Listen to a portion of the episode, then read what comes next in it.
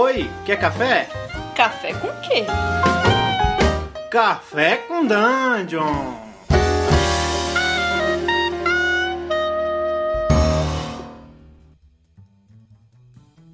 Bom dia, amigos do Regra da Casa. Estamos aqui para mais um Café com Dungeon. Na sua manhã com muito RPG. Meu nome é Rafael Balbi. Hoje eu estou bebendo um cafezinho com leite, como eu, como eu tomava quando eu era criança. E tô aqui recebendo Diogo Nogueira. Fala, cara, beleza? Beleza, galera? E aí, bom dia. O que você tá tomando aí? Cara, eu fiz um café com leite também aqui, mas eu comprei aquelas garrafinhas de essência, botei um pouquinho de essência de avelã aqui, aquela molinha ali. Fica bom Tá pra vendo? caramba. Eu tô, eu, eu tô, eu tô fazendo uma parada que pra mim é old school e você tá fazendo uma parada que é o SR, cara. eu, eu, é, é, eu tenho memória de eu tomando, de eu tomando café com leite e abrindo, abrindo a minha caixa de de D&D, a caixa preta né, do D&D. E agora você faz isso aí com um aromazinho, com, uma essênciazinha. Agora o bagulho ficou doido. Galera, a gente É. vai falar hoje sobre OSR, né? A gente vai falar sobre a Old School Renaissance.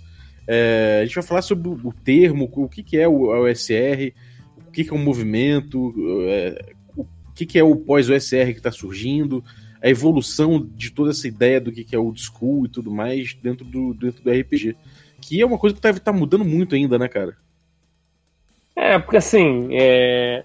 é que nem movimento artístico, né? Os caras que estão dentro, que os caras estavam vivendo lá o modernismo, os caras não tinham uma definição exata, ou até alguns movimentos tinham uns manifestos, mas o cara tava vivendo lá na época da Renascença, sei lá, o cara não sabia. Falou, não, isso aqui é a Renascença, sei lá. É...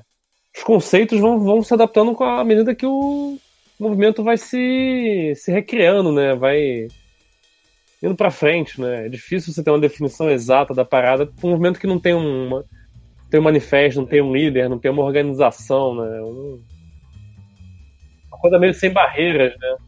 É, uma coisa que eu penso bastante é que ele começou como um movimento mesmo, né? Tipo, um movimento no sentido estrito do termo, do tipo. Foi uma galera que tava meio parada, no, tipo, sei lá, que, que era das antigas, de repente não tava jogando alguma coisa, ou que tava jogando outras coisas, mas não tava se encontrando. E de repente essa galera chegou e falou: Porra, quer saber? Vamos voltar, vamos pegar o material que a gente curtia, né? E aí, me parece que é isso, né? É, que voltou, essa galera começou a resgatar as coisas que eles faziam antigamente e aí começou a aparecer de como movimento, né? Foi uma confluência de coisas, né, cara? Foi a questão de ter o EGL lá e isso permitir você criar material seu próprio. Foi a quarta edição, que já não fugiu tanto das origens do D&D lá, que a galera não conseguia jogar. Foi a morte do Gary Gygax, né? É, realmente, aí foi um monte. Então eu acho que, tipo, o nome movimento, né? Tipo, o, o movimento OSR é uma coisa que eu acho que é até apropriada pra falar, porque realmente acho que ele nasceu como, como tendência, né? Como movimento mesmo. Agora, é, quando a galera começou a pegar o, o OSR, eles começaram a resgatar jogos antigos, basicamente pegando o DD antigo e fazendo clone, né? Teve essa geração retroclone, né? Sim, com certeza. É, em tudo que, você, tudo que a gente fala de RPG, né, o D&D é referência, né? D&D é quase um sinônimo de, de RPG para o grande público, né? A galera que tá inserida no meio, que tá conhece jogos e tal, sabe que tem muita coisa além do D&D, mas se falar para população em geral, com certeza o D&D é, o- é referência do que é o RPG, né? E no SR não, não é diferente, assim, o SR nasceu como uma maneira de resgatar as origens do hobby. As origens do hobby surgiu com o D&D, então com certeza ele é, ele é o, o core né, da OSR, o, o nervo central da, da OSR gira em torno da, das primeiras edições de D&D e nos jogos que conseguem emular e simular esse, esse sentimento e o estilo de jogar que eram essas primeiras edições e as aventuras e os cenários daquela época, né? É, então a gente pode dizer, de certa forma, que a primeira leva da USR ela era D&D-like, né? Ou eram jogos realmente os D&D antigos, ou então eram jogos que, que, que repaginavam e tudo mais, mas só organizavam edições do D&D-like, né? Com a OGL. É, o, o começo da parada, sem dúvida, foi lá o S-Rick, né? E, que é o Old School Reference Index, não sei o que lá, que é basicamente é uma compilação de regras do AD&D primeira edição de uma forma mais fácil de consultar, né? É, é partir daí, é, Sword and Wizard e tal, Labyrinth Lord que foram surgindo depois, são simulações de uma edição específica de D&D que não estava mais em publicação e que permitiu às pessoas criarem materiais para essas edições antigas e continuar usando o material que já tinha em casa sem depender de uma editora relançar esses jogos, né? É uma coisa que, deu para ver muito com Sword and Wizard também, é, que a, a galera começou a pegar esses jogos resgatar e às vezes trazer um pouco do que, que era do que, que era própria, o próprio jogo deles na mesa, né? É, a experiência que eles tinham com cada com, com esses jogos antigos. Então, até no, no, no, prefácio, o cara fala sobre isso no Swords and Wizard, Wizard que é, é, ele traz ele traz bastante experiência de mesa, né? De cada, de, cada, de cada um desses que começou a trazer o resgatar os jogos antigos. Então, de, de certa forma, é, a gente viu uma, uma, essa renascença, ela trouxe muito do que era é, experiência de jogo, né? E não necessariamente é, considerações a respeito do que, que, devia ser, né? É, hoje em dia é, todo mundo tem essa consciência que a, as regras do jogo com certeza influenciam a maneira que você joga, né? Então, uhum. a maneira como, como o jogo era apresentado e as regras que, que tinham as edições passadas de DD influenciavam, influenciavam a maneira de jogar e as pessoas vieram tentar reproduzir e passar como é que era a experiência de jogo, o estilo de jogar, né? O SR é, envolve muita coisa, envolve conceito de regras, envolve experiência de jogo, é, até um pouco de estética, né? Muito, né? Muito de estética. Agora, agora uma coisa que eu acho curiosa é a seguinte: é, a, gente, a gente viu o DD de forma geral nas antigas, ele tomar um caminho evolutivo junto com todo, todo o RPG de forma geral, que foi se tornar mais crunch, né? Ele começar a, a ter um monte de regra acoplada, cada um que lançava um RPG novo é, fazia uma coisa às vezes muito parecida com D&D, mas colocava um monte de regras a mais, tabelas e o, Role Master, sabe? Tinha várias tabelas bizarras. Então, tipo, é parece é que o RPG né? de forma. É, é, a tendência parece que era sempre você tornar o RPG mais. mais é, tentar cobrir o máximo de possibilidades possíveis com as regras do RPG. É, o cara é. olha assim, não, vou, o meu RPG vai ter mais coisa do que esse aí. O cara ia botando mais coisas. Não, no meu vai ter mais ainda. E mais, mais tabela de crítico cruel do que esse aqui, né? vai ser mais sangrento. É. Não, o meu vai, vai tentar definir tudo, né? Até um ponto que o. Chegou um momento que o mestre era mais um, um hardware que rodava um software, né? É, e aí é curioso, porque quando o RPG surgiu, é, ele acabou tomando esse caminho. Por outro lado, quando o D&D foi resgatado, ele acabou tomando um caminho bem diverso, né? A evolução desse, da, da galera que resgatou esses jogos acabou, acabou tomando outro caminho bem diferente, que foi é, tomar jogos mais enxutos, é, buscar um jogo, um jogo, de certa forma, até um pouco mais minimalista em relação ao, em relação ao que é ao, ao caminho que o D&D tomou dos anos 70 pra, e 80, chegando no 90 com a segunda edição, né? É, eu acho que uma percepção do. que era divertido, que era mais prazer o jogo mesmo, você improvisar na hora, do que você ter as regras exatas, né? E começou. Por que, que os jogos também começaram a ter muitas regras? E regras que o jogador tinha influência? Porque o cara percebeu que não podia vender um livro para mais do que o. Porque quando você tinha só as regras ali pro mestre, você só vendia um livro pro mestre. Quando você começa a ter muita regra, especialização, e perícias, e, e talentos, e classes especiais, você pode vender um livro pro mestre, que vai querer saber dessas paradas, e pro jogador, que não vai querer que o seu personagem tenha coisa, né? Então tem um aspecto muito mais comercial, né? Quanto mais regra você vende, mais suplementos, né? E como o uhum. SR é, é, surgiu, pelo menos, como um movimento quase que de garagem, né? A galera ali produzindo seu próprio material e tal, tentando resgatar o hobby. Como era no início mesmo. No início, pô, a TSR, quando publicou o DD, publicou algumas poucas unidades, uma caixinha Lá a galera vendia zine, era uma coisa assim muito.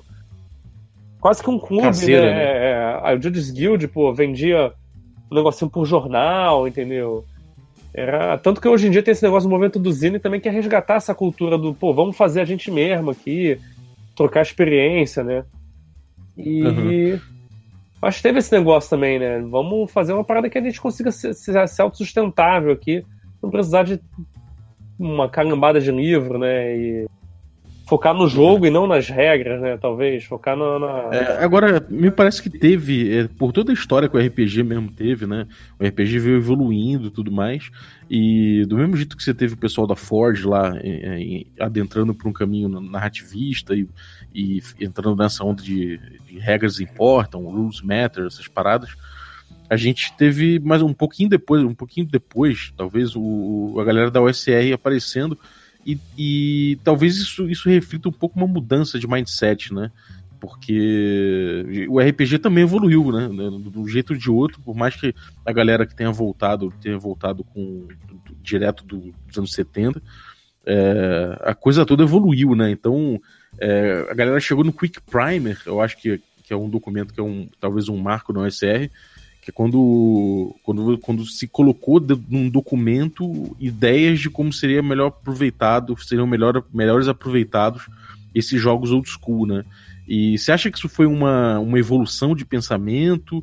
Você acha que isso foi uma coisa que simplesmente retratou o que se fazia nesse iníciozinho do RPG? Olha, é, eu não sei quando surgiu essa, esse lance lá de, de story gamers e tal, que eu não acompanhei, eu não acompanhei a história lá dessa. É início dos anos 2000, assim. É.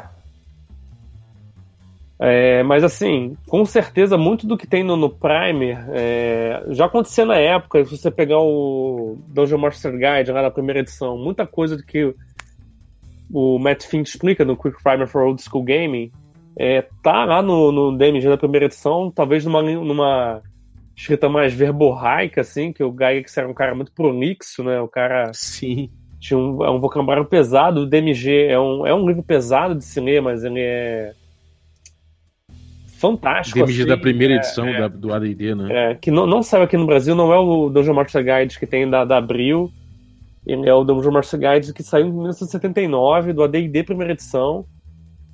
E, cara, ele eu acho ele um livro fantástico, mas ele é, ele é um livro pesado de ler. E, o- e o, o Primer já é um- uma linguagem muito mais amigável, né? Obviamente, Não, o nem, Primer é um manifestozinho, né? A gente É. pode dizer. obviamente, nem todo mundo leu o DMG, talvez, ou nem todo mundo internalizou aquilo ali, né? Ou o próprio Gygax mudou um pouco com o tempo, né?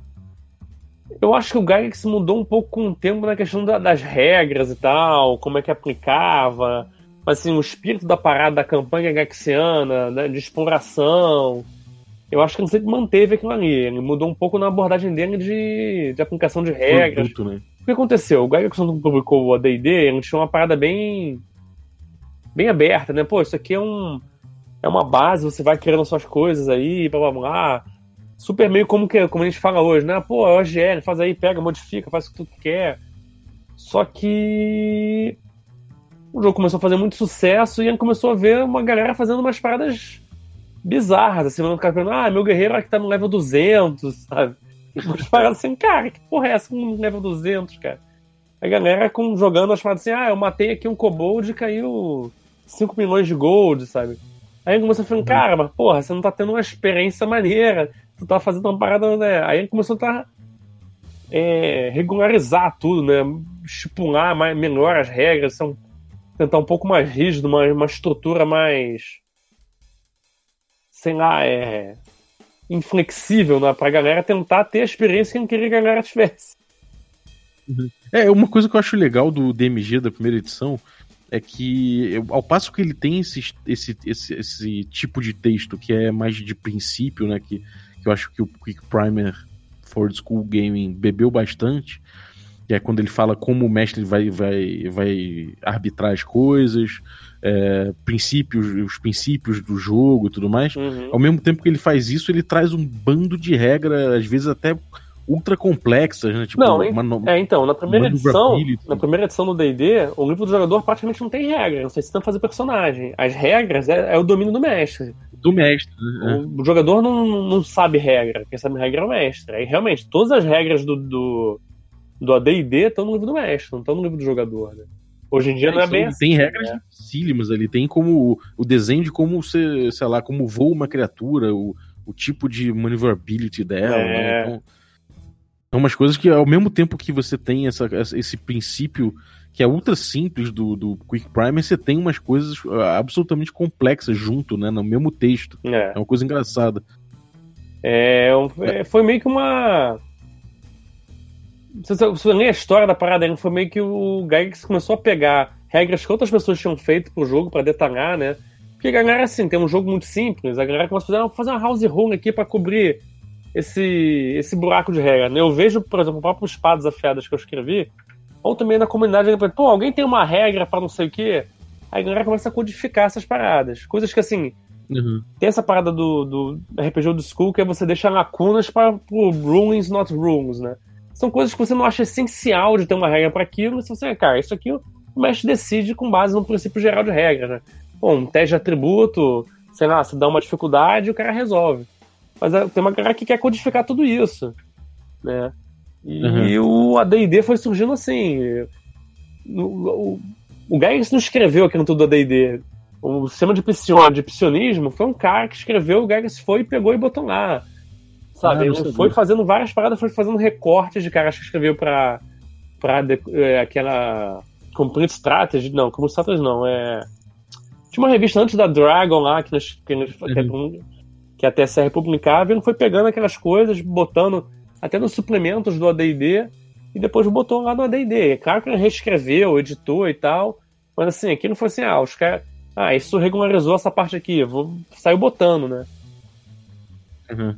É, cara, e aí, tipo, o. Então, assim, a gente pode, a gente pode pegar, então, o, o Primer como um, um resgate muito pontual, né? Então, ele virou um. O Primer, a gente pode dizer que se tem algum texto que se aproxima de um manifesto da OSR, a gente pode dizer que é o Primer, né? Que ele resgatou bast... é, de uma forma bem pontual essas coisas do Gygax, né?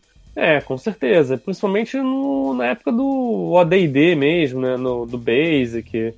E... E depois a, a carreira futura do Gygas, quando ele sai da TSR, fica um pouco mais relaxado, né? E tal. Ele vê que, nem tudo é parada de regra, né? Ele... Ele não jogava, quando ele foi ia jogar, ele não jogava mais AD&D, ele jogava o AD&D mesmo, o original, lá, né, com pouquinha regra, aquelas coisas bem sucintas mesmo, e fazia o julgamento ali na Uhum. hora, né? Sim. É, e aí, tipo, é, é, esse, a contribuição desse Quick Primer do, do Matthew Fincher, né? é, é, ele tem uma, uma contribuição é, boa porque ele passou a nortear um pouco, pelo menos pra mim, eu enca- encaro assim. É como se ele, ele norteia os princípios né, da, da, da, da. OSR. É meio que, então, a gente, vai, a gente vai fazer. As regras elas não são taxativas, elas são só parâmetros. O mestre ele é, um, ele é um juiz, ele é um cara que vai arbitrar em cima dessas, de- desses princípios de, de regra. É, e, todo, e todas as outras, as outras características do, da OSR, É, né? desafiar o jogador e não o personagem, a coisa da. É, teatro da mente, né? The Theater of the Mind lá. As coisas da, da- Uhum. do não equilíbrio, né? De não ter esse foco no equilíbrio matemático, nos desafios todos feitos os jogadores terem a chance de, de enfrentar e vencer todos eles, né? E é justamente isso que eu queria falar, né? É, a OSR, a definição dela vai, vai mudando. Tem, tinha uma época que a galera falava, não, OSR são só os jogos que são compatíveis com os D&D da TSR, né? E, mas com o tempo isso vai mudando, assim, pô, se o Quick Primer é o que define, né, o que, que é um, um jogo old school, um jogo old school é, é um jogo que funciona nesses princípios aqui do Quick Primer, né? Então, começou então muita gente começou a questionar. Então, o jogo SR é um jogo que é feito hoje em dia e que, que segue os princípios do, do Quick Primer. Então, ele pode não ser um jogo compatível com com D&D antigo, mas se ele segue ali esses princípios do Quick Primer, ele é um jogo SR, que está resgatando esse estilo de jogar, não necessariamente com as mesmas regras do do D&D antigo, né? É, ele não precisa, por exemplo, ser um, jogo que usa D20, ele pode ser um jogo que usa 2D6. Sim, com certeza. como Black Hack, Como né? o próprio Pode ser- Traveler, né? Sim. É, o, não, o Moleque Hack não usa 2D6, né? Ele usa D20 também. É, Mas o Moleque Hack realmente, ele não ser, é. né? É, o Moleque Hack Ele não, é precisa um, ser é, um, um não. D&D-like, né? Não, é o, o Traveler. Se um Traveler é um jogo old school, um jogo que tem um sistema parecido com o Traveler ele é o SR, né? Porque ele é um. Ele tá sendo um resgate desse, desse estilo de jogo que era o Traveler antigo, por exemplo. Ou o RuneQuest. Se você fizer um jogo é, de porcentagem, estilo do RuneQuest lá, ele não vai ser o SR. Ao, ao É. meu ver, sim, né? Ou se você fizer um jogo com um sistema completamente novo. É, mas que ele segue aqueles parâmetros de ter o espaço para runes, e não, você não ter uma regra que esmiuçam cada detalhe, ou como cavar, como mascar chiclete andar. A, cada perícia tem 500 possibilidades de taxativas do que você pode fazer, o que você não pode estar ver, lista de talentos para você desarmar sem ter o talento tal. Você é um jogo que, que, que foca no rules, not rules, no desafiar o jogador, que nem tudo que era rola dado. É... Aquelas coisas do, do, primer lá, do não focar no, no. não ter aquela taxativa de ah, tudo tem que ser equilibrado, o cara ter um desafio certo, não tem que ter tantos encontros até descansar. Né? Se não tiver um equilíbrio, o jogo não vai desmoronar na tua mão. né? É, é. Se for um jogo vo- voltado a jogar como era voltado a jogar o D&D antigamente, mesmo se não siga não seguir estritamente o sistema que, que tinha o D&D, hoje em dia eu vejo que sim, esse é um esse pode ser considerado um sistema OSR, né? Uhum.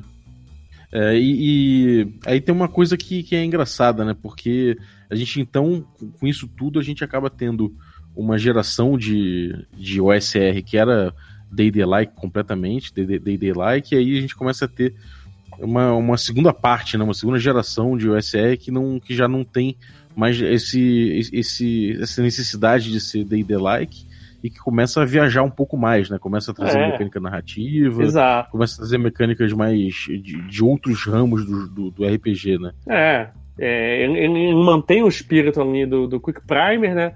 Mas ele não, não se vê impedido em buscar algumas coisas fora do, do- da esfera da, da USR, né? O próprio Espadas faz isso, o Black Hack tem, tem isso, né? Pô, os jogos do, do Ben Milton lá, o Maze Rats e o. Miss Reds, né? e o Knavi, ele, não tem nada a ver com com D&D né, antigo. E ele até busca umas paradas né, de criação coletiva, que é típico do, do- no- dos story games, né, até. E, Mas continua seguindo ali, se tu for ver a- as coisas do, do Primer lá, ele se encaixa em tudo ainda, né? Então começou a rolar também um papo de que, pô, esses jogos que eles pegam essa bagagem da OSR de simular o espírito antigo do jogo, e aquelas influências, e seguir o primer, e desafiar o jogador e tal, mas que também busca coisas de fora do OSR, né?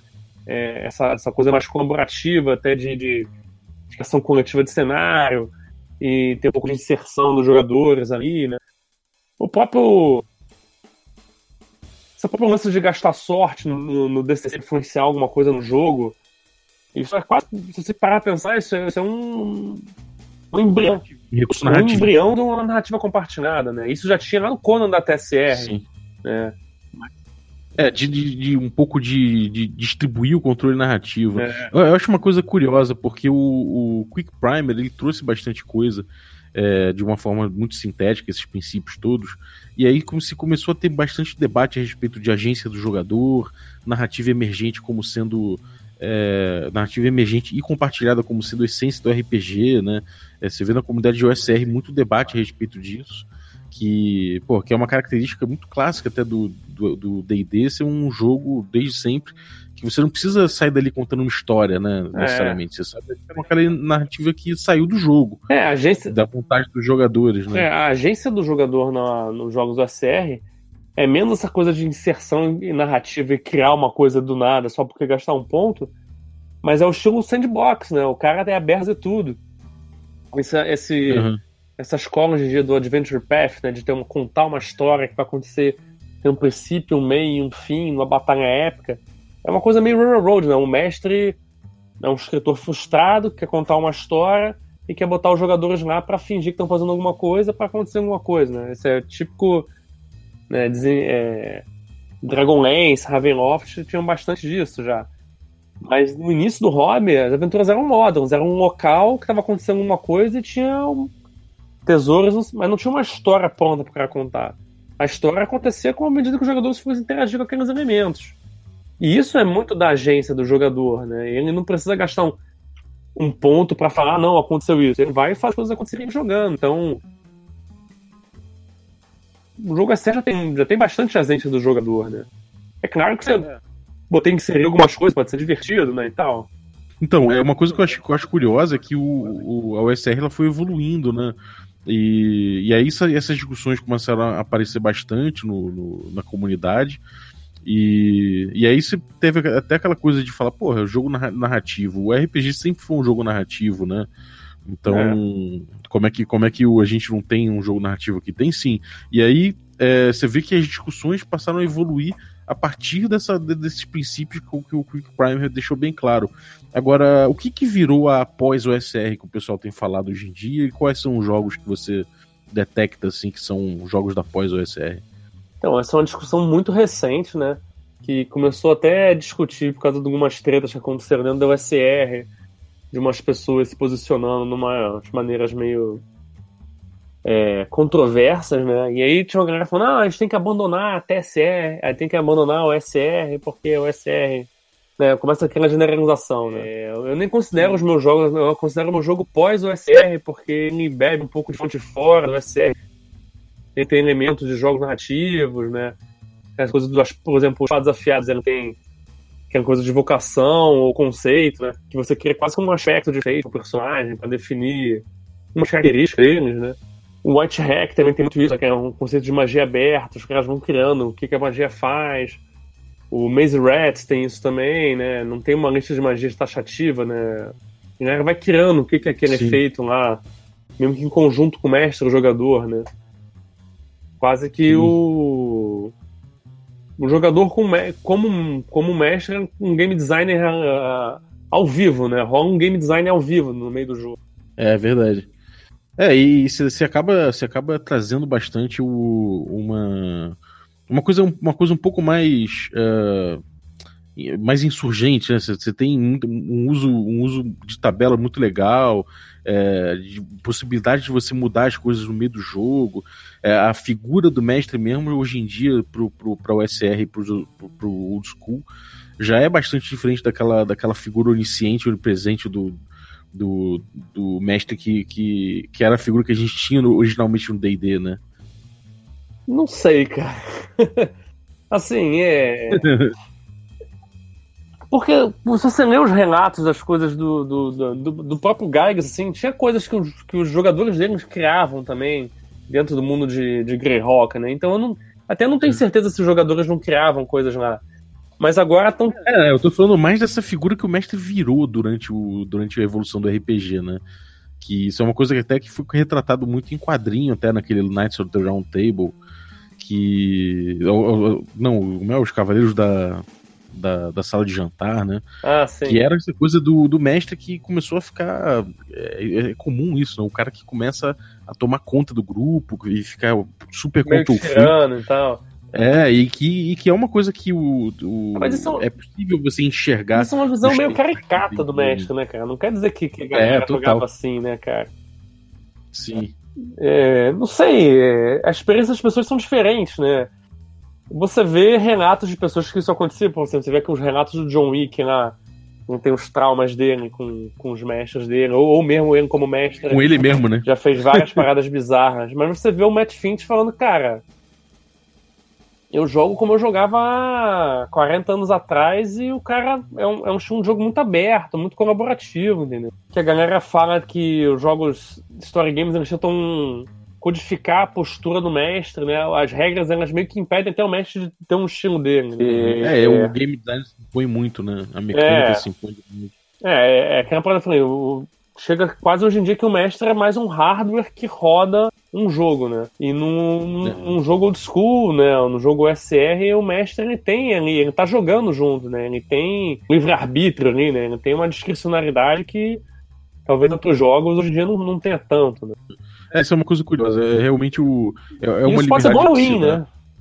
É, é, exatamente. É uma liberdade que se dá, que você pode, você pode aproveitar de um jeito maravilhoso, principalmente se você seguir essas discussões que, que se tem a respeito de, de, de agência do jogador e tudo mais, e também pode ser usado como um poder tirano, tirânico bizarro. Aí vai da discussão do quanto o cara se. do quanto o cara treina, do quanto o cara mete a cara e vê que aquilo ali, que se ele for super tirano, não vai ser tão maneiro, né? É, e. O cara perceber que é maturidade também, né, cara?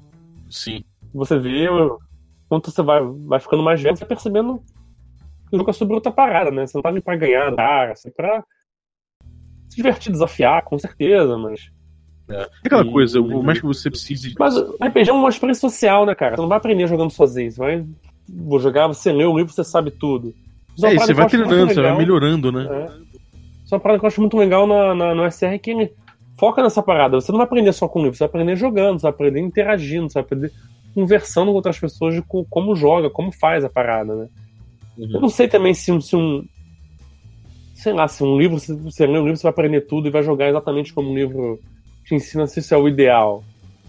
Não sei, eu, acho que o aspecto social da parada de você aprender com as outras pessoas é interessante também. Mas... É, entender como funciona na tua mesa também, né? no teu grupo, aquelas certeza, pessoas ali, né? É uma coisa que o, que o Merles fala agora na, na quinta edição, por mais que a quinta edição tenha, tenha várias dificuldades por, pelo design dela de, de adotar o, o, o, o ruling, not rules, né? Uhum. É, ele fala Mas que. Era, era, bem mais aberta do que as duas últimas edições da. da é, exatamente. Da Ainda que ela seja estruturada o suficiente para e, e, pouco modular, né? É, uhum. Eles trazem isso de volta. De fato, é, é possível você mexer bastante nas regras com parâmetro na quinta edição. Só que e o Mike Morris fala, né, que é, ele, ele, trouxe um poder muito importante de volta para o D&D, que é o poder de, do, do, mestre dos jogadores faz, adaptarem o jogo e fazer aquele jogo serem deles na mesa, do jeito que eles precisam ali, né? É, o mestre voltar a ser um game designer também, né, cara? É, exatamente. Isso é bem empoderador. Né? Você acha que é o futuro aí da OSR? O que, que você acha que o, o, o, tá virando? Você acha que a coisa do, da pós-OSR é, é, mais uma treta ou, ou vai virar um movimento, um, um segundo movimento? O que, que você acha dessas coisas aí? Qual que, que você acha que vai ser o, o futuro aí da, da OSR e da, de, desse tipo de jogo? Uf, é complicado. Eu não, sei bem o que está acontecendo porque tendo conflitos, né? Mas assim, eu não acho que os jogos que simulam as edições antigas vão desaparecer. Eu acho elas importantes, mesmo hoje, tendo. Conseguindo comprar uma reimpressão lá do D&D antigo no Tour RPG, eu acho que o Labyrinth Lore ainda tem sua importância, o Dreams ainda tem sua importância. Você pode produzir material para esse, esses jogos de forma legal se você produzir por Sword and Wizard. Mas você não pode produzir de forma legal se você produzir por D&D Basic, por exemplo. Uhum. Não pode. Né? Esses jogos muito importantes ainda. E eles são muito viáveis, você pode jogar eles ainda, eles funcionam perfeitamente bem. E, e eles são uma, uma estrutura forte para você criar coisas novas, né? É um assunto até para falar no outro podcast, né? Qual a importância dessas estruturas antigas e firmadas e, e reconhecidas, que é quase uma língua franca do RPG, para você criar como uma plataforma de inovação, né? Eu acho que isso ainda é muito importante. Mas ao mesmo tempo você tem espaço para pegar os princípios desses jogos e tentar fazer né, uma outra abordagem, talvez. Uhum. É, legal, cara. Acho que a gente pode abordar isso aí no, no próximo episódio do nosso, do, do, nosso ESR aqui dentro do Café com Dungeon, né? Acho que é uma boa essa, essa plataforma comum aí. então, beleza, cara. É, o é, que, que você tem feito aí? Onde é que a galera encontra o teu trabalho aí? Fala, pra, fala um pouco pra gente aí. Ah, então, eu tô em vias de finalizar o livro básico lá do Sword Blades and Cosmic Spells em inglês. É, tô corrigindo umas coisinhas de vírgula que aparentemente funcionam diferente de português para inglês, né? Obviamente. É, terminei de escrever o Dark Streets and Darker Secrets, que é um jogo de fantasia urbana com horror. É, inspirado em Buffy Caça Vampiro, Supernatural, Arquivo X. Já tá fazendo várias ilustrações, Sabrina. né? Já terminei as minhas ilustrações. Aí já tô vendo talvez contratar uma galera e estamos estudando a possibilidade de fazer um Kickstarter para ele, que eu assinei um contrato lá com uma editora americana e agora eu vou poder fazer Kickstarter, né? Ó, oh, que bom, cara. Você tava usando o Indiegogo, né? É, eu tava usando o Indiegogo porque como eu era do, aqui do Brasil, né, cara, não tinha acesso ao Kickstarter, que o Kickstarter exige que você tenha um endereço americano. Aí, agora já tem. É, agora com uma parceria com a Gallant Night Games, eu vou poder usar o Kickstarter, né? Que já ajuda, ajuda pra caramba. E aqui pelo Brasil, estou estudando aí a possibilidade de contratar alguém para traduzir o Solar Blades para português. Porque eu não quero traduzir, porque eu quero criar coisa nova. Boa, é. cara, manda bem, manda bem. E aí até acelera um pouco, né? É, porque enquanto alguém traduz, eu tô escrevendo outra coisa. É porque ano que vem ainda vai sair uma aventura pro, pro Solar Blades. A gente vai ter um selinho de compatibilidade pro Solar Blades para quem quiser produzir material para ele. Uhum. E preparando a segunda edição dos Espadas Afiadas também. Boa. Pra lançar um, livrão maneiro para ele.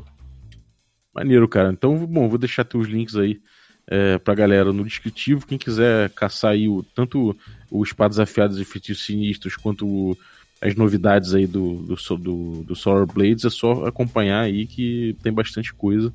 E espero que já tá saindo. Então já já você já vai poder botar sua, suas mãos nessa belezinha de Space Opera bizarra OSR. Beleza, galera. Se vocês estão ouvindo aí na quarta-feira esse podcast, a gente tem nossa stream presencial online, é, direto da Dudes por Dados. A gente tem jogado o D&D quinta edição já tá na segunda temporada da campanha Magic Punk. É, então cola aí um DDzão atual pra, pra galera. A gente tem também, é, às terças-feiras, a gente tem Cult, revezando com Blades in the Dark, ou seja, quinzenalmente tem um jogo diferente. É, o Carlos mestra, mestra Blades in the Dark e o Tertolione mestra Cult. É, terror pessoal e o outro é um jogo de bandidos. Então, se você quiser colar aí também, vai ser muito bem-vindo. É, fora isso, às segundas-feiras a gente tem nossos vídeos de regra da rua, que a gente bebe cerveja, fica doidão e fala merda sobre RPG. e a gente tem o culto greyhawkiano às sextas-feiras, onde um pastor louco da, da, da OSR começa a falar mal de narrativismo, começa a falar mal do Fate. Então cola lá para ver, porque é muito engraçado. Ele vai abençoar seu D20 e você vai ter seus 20 prometido aí na mesa de domingo. Isso aí. É, fora isso, cola aí no, no Instagram, instagram.com regra da casa, que tem bastante coisa legal, umas fotos incríveis da Carol, é, das mesas que a gente tem, os dados dos, dos, nossos livros e tudo mais, então você pode usar até de screensaver do seu celular. Então cola com a gente e vê. E para lembrar aí do nosso parceiro, a Sagen, a Sagen Editora, ela tá com um financiamento coletivo é, de, de aventuras incríveis da Goodman Games para D&D quinta edição. Então, é, cara, são aventuras que a gente resenhou aqui, aqui no, no Café com Dungeon. E você consegue ver em duas partes aí todas as aventuras que eles estão é, colocando aí no. no, no Catarse. Tem paradas bem legais. De, autores do, do próprio Dungeon Crawl Classics. Exatamente, o, o, Michael Curtis. Então, cara, são, são ótimas aventuras na quinta edição para um time pra você jogar. Então cola aí, saga editora, eu vou passar, eu vou botar no link aí também o, no, no descritivo o link. Você pode comprar e adaptar para DCC também. Se você quiser jogar um jogo legal de quinta edição, você compra adapta para DCC. o, o Groner daí falando. então é isso, galera. Eu vou, eu vou botar o link lá. Quem quiser conferir essas aventuras, vai aí que vale muito a pena. O preço tá camarada. São porra, aventuras pra você pegar e usar direto. E ajuda o parceiro aí, então a Bela ajuda nosso podcast também. Então é isso aí. Muito obrigado. Bom dia pra vocês. Valeu, Diogo. Até a próxima.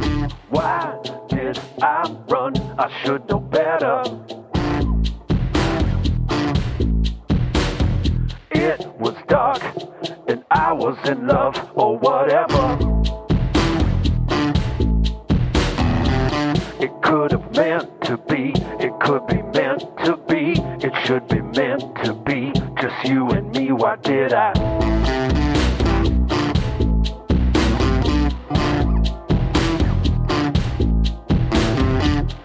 Why did I wait so long? Time has passed and gone.